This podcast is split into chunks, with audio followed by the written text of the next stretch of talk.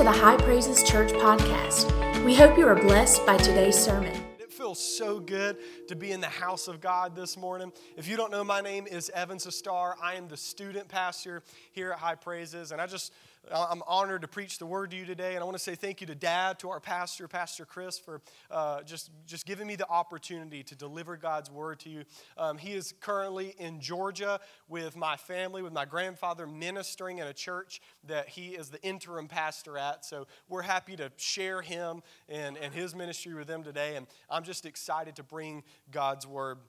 Hey, I don't know if you have been keeping up with it. I spend most of my time with our students, usually downstairs in our middle school ministry, but it seems like the past few times that I've had the opportunity to preach upstairs, there has just been this recurring theme. It seems like the last few times I've preached up here, I have somehow managed to talk about video games. And so I just figured with my opportunity today, I would go ahead and end that saga and just finalize where I'm at in the world of video games. Last time I talked about how I had a really big decision. I could either be PlayStation or Xbox. And I've come to tell you that after lots of praying and fasting and seeking the Lord, I decided with Xbox. So I managed to get a pre order in. Somebody is clapping. Praise God for Xbox. Man, I, I, decided to, to go with that. So I got my pre order in. And so how it works is that they deliver it to your house. You don't go pick it up from the store. And so I found out the day that my Xbox was going to be coming to my house. And I was like a child. I mean, I sat by the front door all day. And like, I don't know if y'all have ever been waiting on something that you really want, but it is agonizing time seems to slow down. Not only that, but it was supposed to come on a FedEx truck. FedEx decided to just toy with my emotions. Because early in the morning, I look out and I see a FedEx truck on the street beside me, and I think, oh, baby, here it is. And then he drove off, never to be seen again. And then a few hours later, it gets even better. There's a FedEx truck on my street. And at this point, I'm dancing, I'm shouting, I'm like, here it is, it's here. And that dude just drives straight down my street and does not stop at my house. I mean, at one point, I'm standing in my room and then I hear the doorbell ring.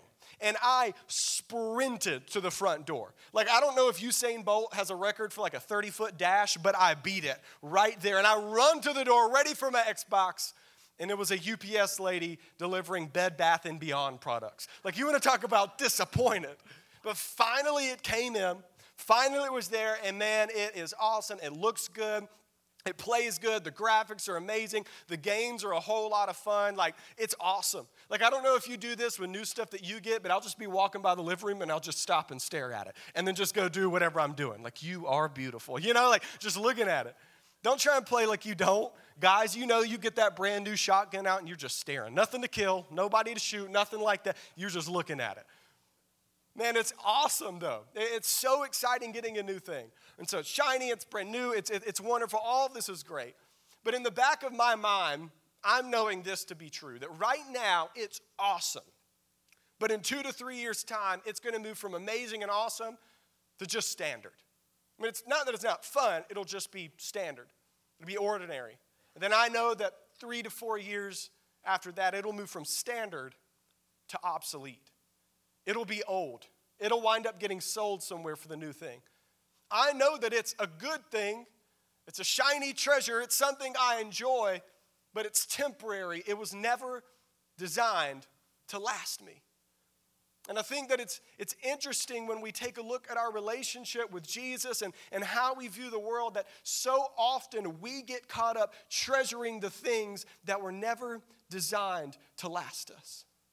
Like, have you heard that phrase, this is my pride and joy? Christian, my question to you today is this What is your pride and joy? Is it based in Christ or is it based in something else? In fact, I'll ask you this is all of your attention and focus and faith and everything else focused on something in this world to the neglect of your spiritual life. That as your hobby grows bigger and your bank account grows bigger and you work towards that promotion, is your character lessening? Is your relationship with God decreasing? Is there not enough time in the day for the Lord and you are suffering? My question is can we choose to live our lives orient, oriented around something that was never designed to last?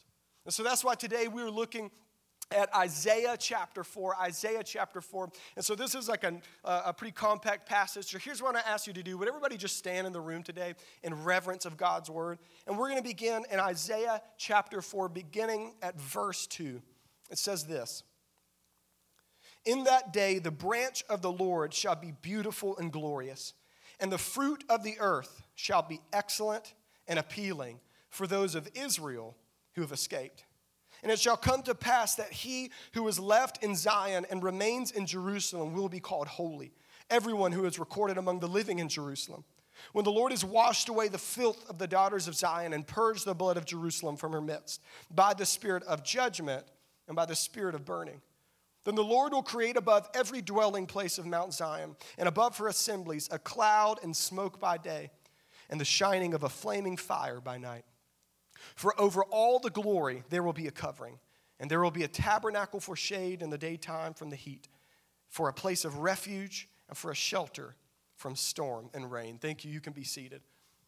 So here's what's going on in the book of Isaiah. Isaiah is a prophet, one of the major prophets, prophesying to God's people, the nation of, of Israel.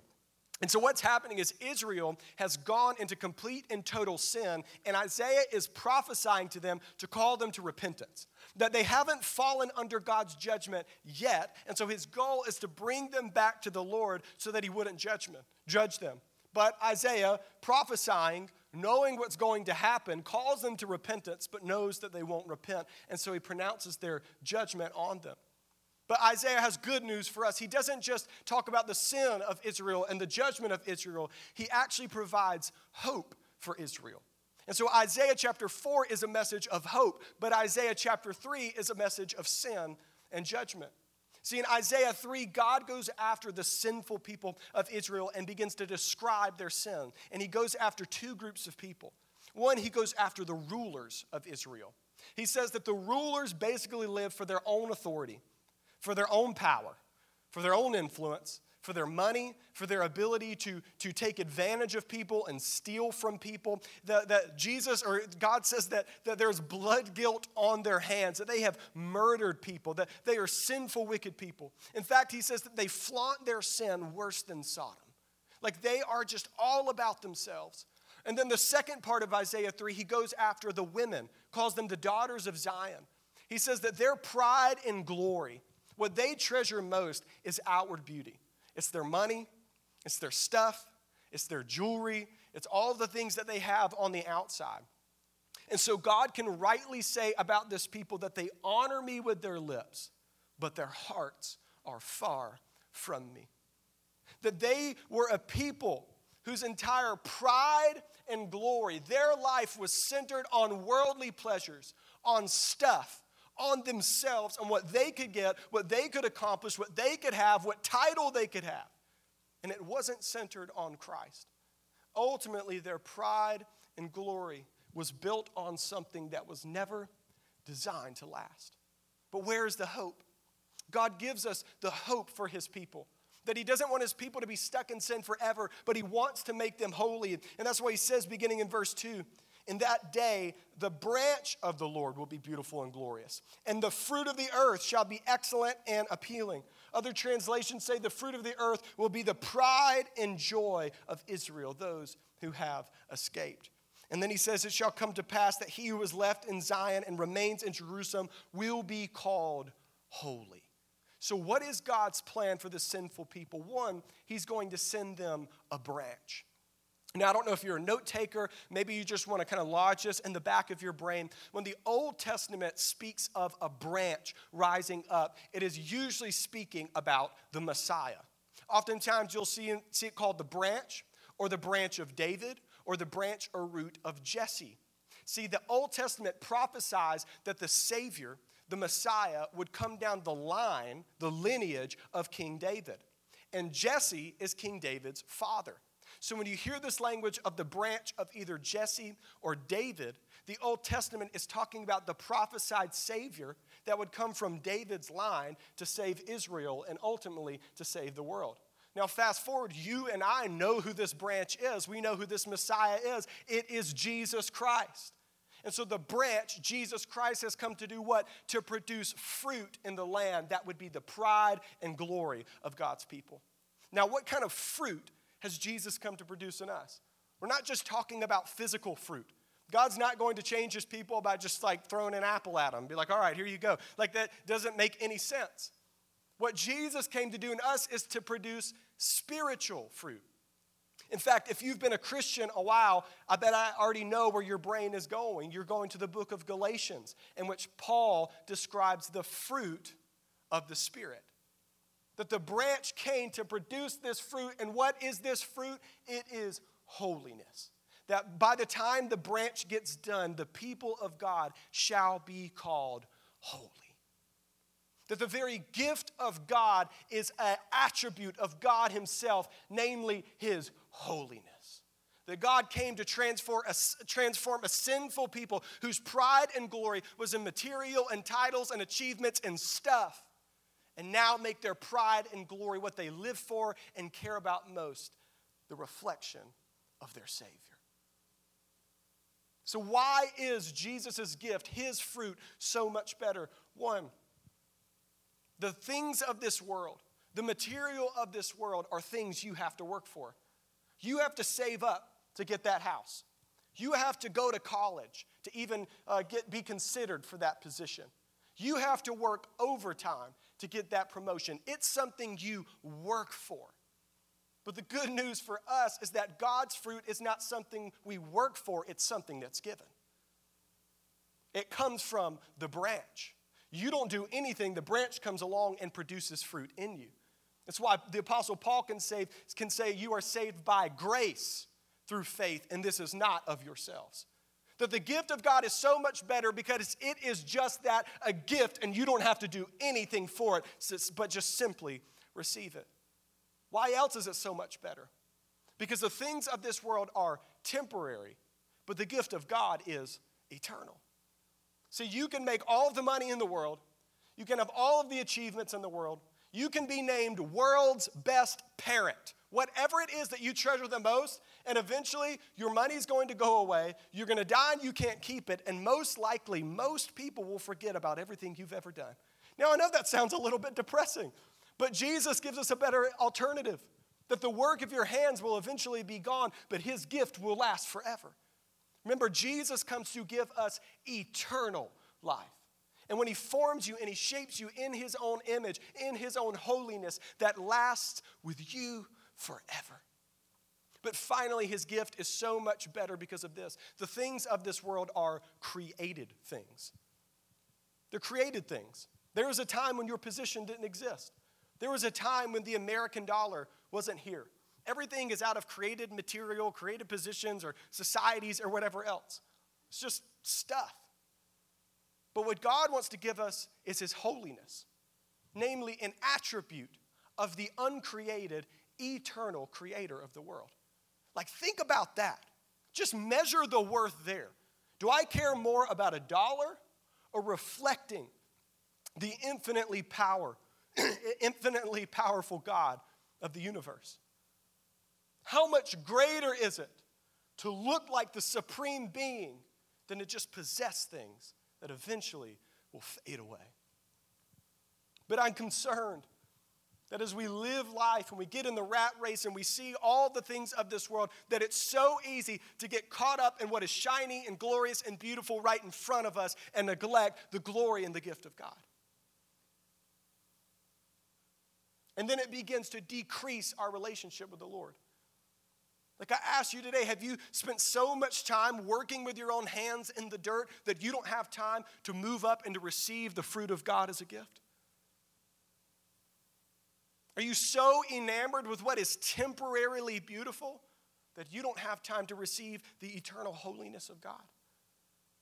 Have you treasured something that looks so good to the eyes that there's no time left for Jesus? That as your bank account fills up, as your schedule fills up, as your hobby grows, have you neglected the things God has called you to be and called you to do? That I've been working overtime but there's no family time or no God time. That I've got a promotion in my job, but my character is slipping.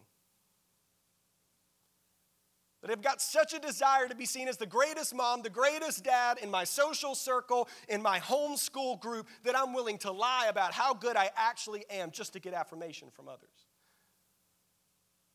Has your character and your devotion to the Lord begin to slip to pursue something that simply won't last you? I ask you again, Christian, where is your pride and joy? And if it is not found in Christ alone, I encourage you to repent and turn to Him today. Because His gift and His holiness and His fruit is infinitely better than anything you could pursue or possess in this life. That it is the very nature and character of God, that it will last you forever. And it is a gift that you receive that you don't work for. Turn to Him today and receive that eternal gift, that holiness, that eternal life. But how does God bring this about? How does this actually work? How does the branch begin to produce fruit in us? What is God's plan for Israel and for his people today?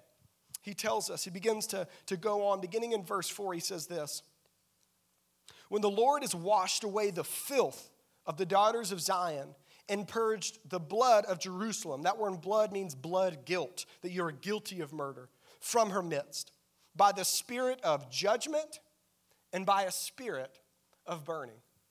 So, what is God's goal for his people? It's to transform their hearts and to forgive them of their guilt. It's to change them on the inside to be a new person and to forgive them of their sins that they've done in the past. And how will he do it? He will do it with a spirit of judgment and he'll do it with a spirit of burning. To judge is to, you know, just judge right and wrong, decide if somebody or something, some situation is right or wrong. And then burning is burning. In fact, the word literally means purging. So, what did God do with the nation of Israel when he had this spirit of judgment and this spirit of burning or purging? Well, God, who is sovereign over all of the nations, actually used sinful and evil nations to judge his own sinful and evil nation that he brought massive nations like Assyria in or Babylon in, and that they would come in and that they would slaughter and they would plunder, and eventually they would go into exile and lose their own city. That God used the nations to judge them as sinners and then to bring a spirit of burning and purge them, to bring that judgment on them. But there's two ways that we can look at what God did here. There's two ways. One, we can look at it on the individual level. You see those individuals in the nation of Israel who were committed to their sin, who refused to repent, were judged as sinners, and then received their right punishment. It's as simple as that, that, that God gave them a chance. He sent Isaiah who went, went ahead and called them to repent, and they simply wouldn't repent. So, what did those individuals get? They were judged as sinners, and then they were punished for their sin. That the burning was for punishment. But there's another level that we can look at this. See, when you zoom out and you look at Israel not as a collective of individuals, but as a collective whole, as a nation.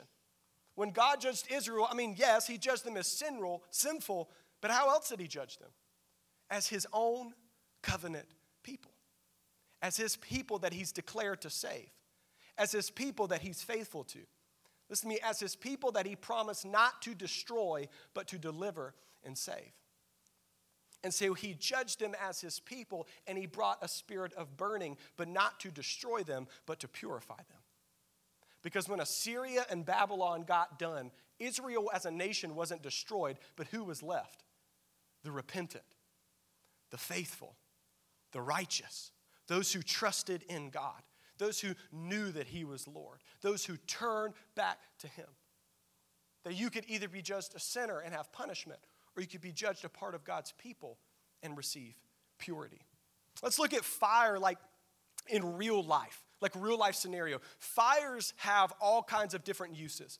One of those uses is to completely destroy and consume something. Like I think about all the wild, wildfires that we've had recently in California or in Australia. When you watch the footage of that, it is terrifying. Like when those fires get started, it destroys everything, leaving nothing in its stead.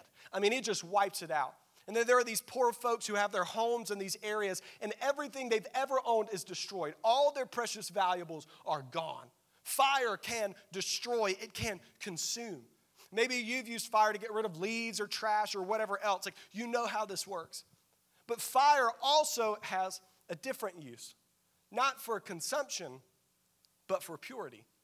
Because you see, when you take something like gold or something like silver and you hold it under fire, it doesn't destroy the gold or silver, it just gets rid of the impurities. That the things that kept it from shining brightly, from looking good, from being as valuable and useful as it could be, are, not, are burned away, and what is left is something pure and great and valuable. And God comes to humanity and his people with two goals to judge them either rightly and purify them or wrongly and punish them. In fact, John the Baptist comes speaking like this. See, John the Baptist was the forerunner to Jesus Christ.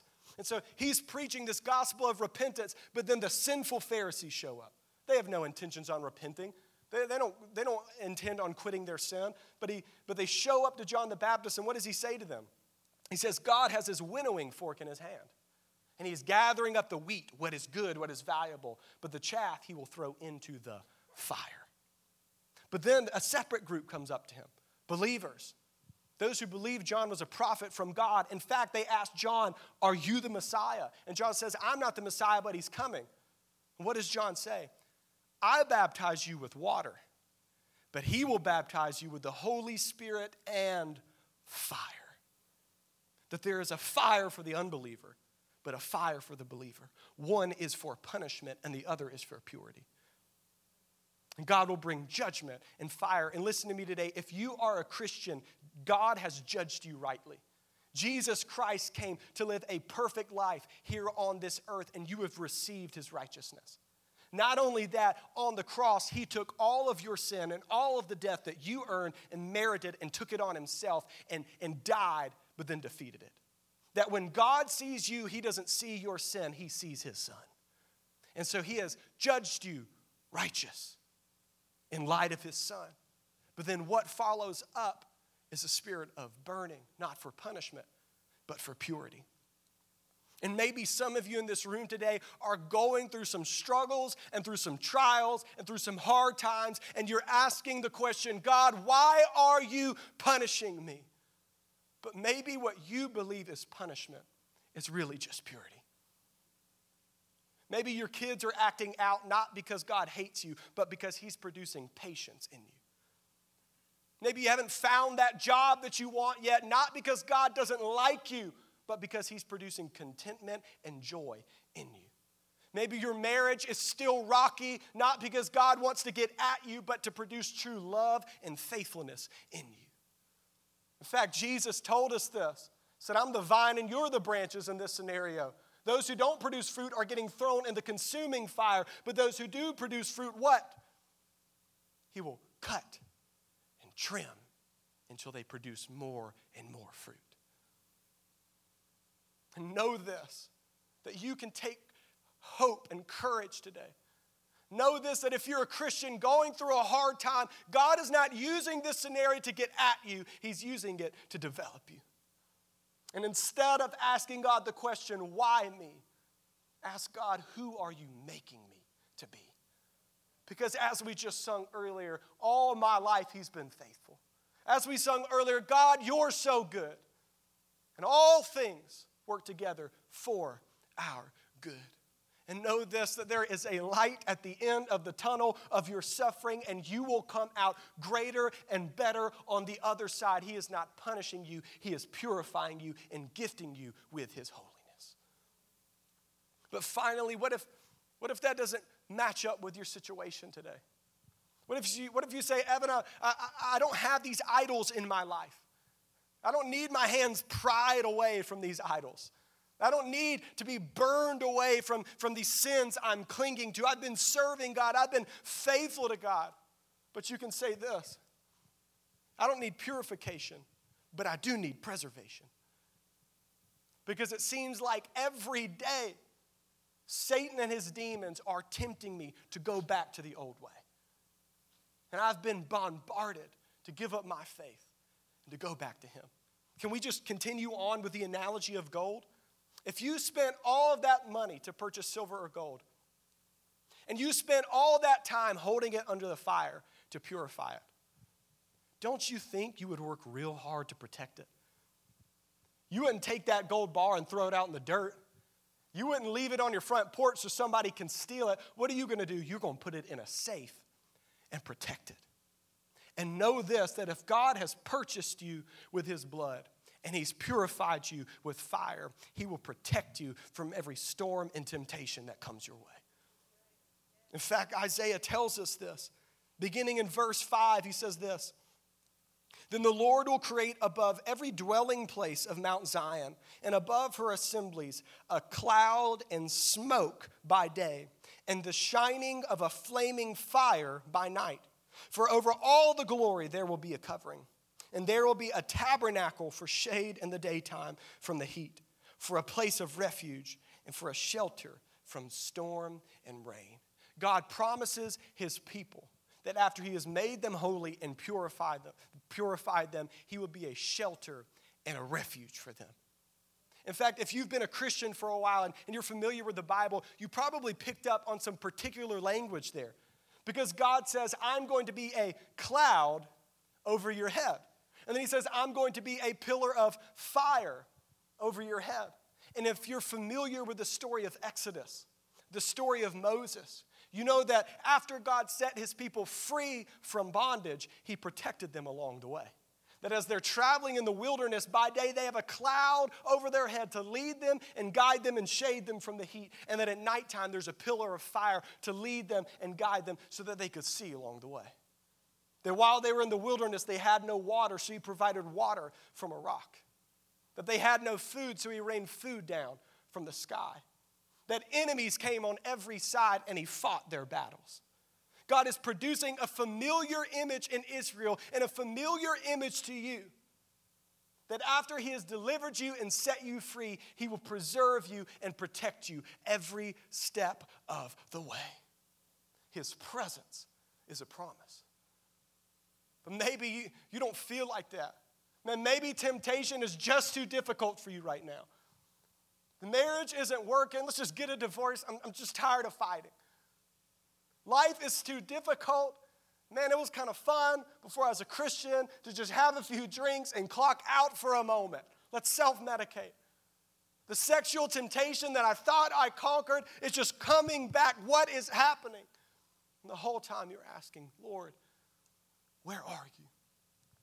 I remember that when I was growing up, I think I was in like first or second grade or something, um, me and Jaron decided that we were going to have a bike race. And so we didn't really hang out a lot because he was five years older, but at that point, like we'd still kind of do stuff together, I guess. And so we decided we were going to have a bike race.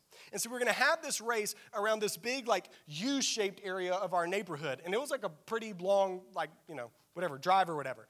And so we hop on our bikes and we're ready to go and we're pedaling. I mean, uh, we're just speeding. We are getting after it and it is neck and neck. I mean, it is crazy. I am right behind him. I'm on my like little kid bike and he's on his big bike and we are just getting after it. And I'm ready, like I'm drafting. I'm behind him like this. All of I'm just kidding. But like I'm just like it is close. And so we're going and I'm ready to round the corner and all of a sudden, as I'm right behind Jaron, he completely stops. And my little kid bike hit his big bike. Boom, just like that, and I went flying.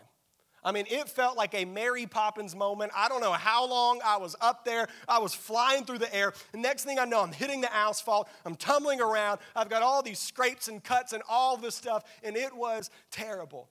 Because apparently, Jaron said we were going to stop at our friend's house halfway around the bend, but I remember that we were going to race all the way to the end, so I don't know. He can't defend himself. I have the mic. I'm telling the truth, all right? But he, boom, just stopped right there, and it was terrible. I may have had a helmet on, but I had no other protection, no other pads, no other anything. And so that asphalt was just messing me up. And I'm crying and I'm hobbling like this, looking like Frankenstein's monster, walking down to the house. Like it was awful to feel so vulnerable, to feel so unprotected. And so maybe right now you can sympathize with that. That it, feel like, it feels like all of hell is coming after you and you're left vulnerable. What am I going to do? I'm this close. I'm this close to giving in. I'm this close to going back. It sounds so good, it looks so good, and you're wondering, God, where are you? Can I tell you this? He has promised to be with you to the end of the age. And though you may not feel him, you may not feel all the little tingles, he is with you and he is for you. And he's never left your side. And he is a shelter and a refuge in the storm. And no matter what comes your way, when you put your faith and you put your trust in him, God will show up on time every time. So know this He is for you, He is protecting you, He is preserving you. You are valuable to Him. And he will do everything he can to keep you in the faith. Just hold on. He's right by your side. So get in his word and receive his promises. Every Sunday, every chance you can, get in here and get in his presence. Have a spirit of refreshing in this moment. Call out to him in prayer, knowing that he's closer than you'll ever know, and he's listening. There's a reason Jesus is called Emmanuel. It means God with us. God did not forget you or leave you in your sin. No, no. He came running after you and he sacrificed everything. He's right by your side. So, would you stand today? I want you to just make an altar wherever you're at. Know God is with you, He's next to you. What do you need this morning? Have you placed your pride and your joy in something other than Christ and His gift? Do you live for something other than Jesus? Ask the Lord to give you wisdom to see that it's not worth it, that His gift is supremely better. To not pursue treasures that are temporary, but to pursue eternal life in Him. Maybe right now you're going through a tough time wondering why. Why am I here? Ask the Lord to fix your eyes on what He's doing, knowing that He's good and He's faithful, and we may go through fire not to punish, but to purify. For those of you who don't have a relationship with Jesus, I'm going to flip it on you. When God judges you a sinner, there is fire waiting, but not for purity, but for punishment. There is a hell, and it is real. But if you would just repent and believe today, oh, He's faithful to save. And finally, for those of you, you feel like you're bombarded by temptation and by sin, ask the Lord to make his presence known to you. That he is a cloud over your head and a pillar of fire. That he is all around you and with you.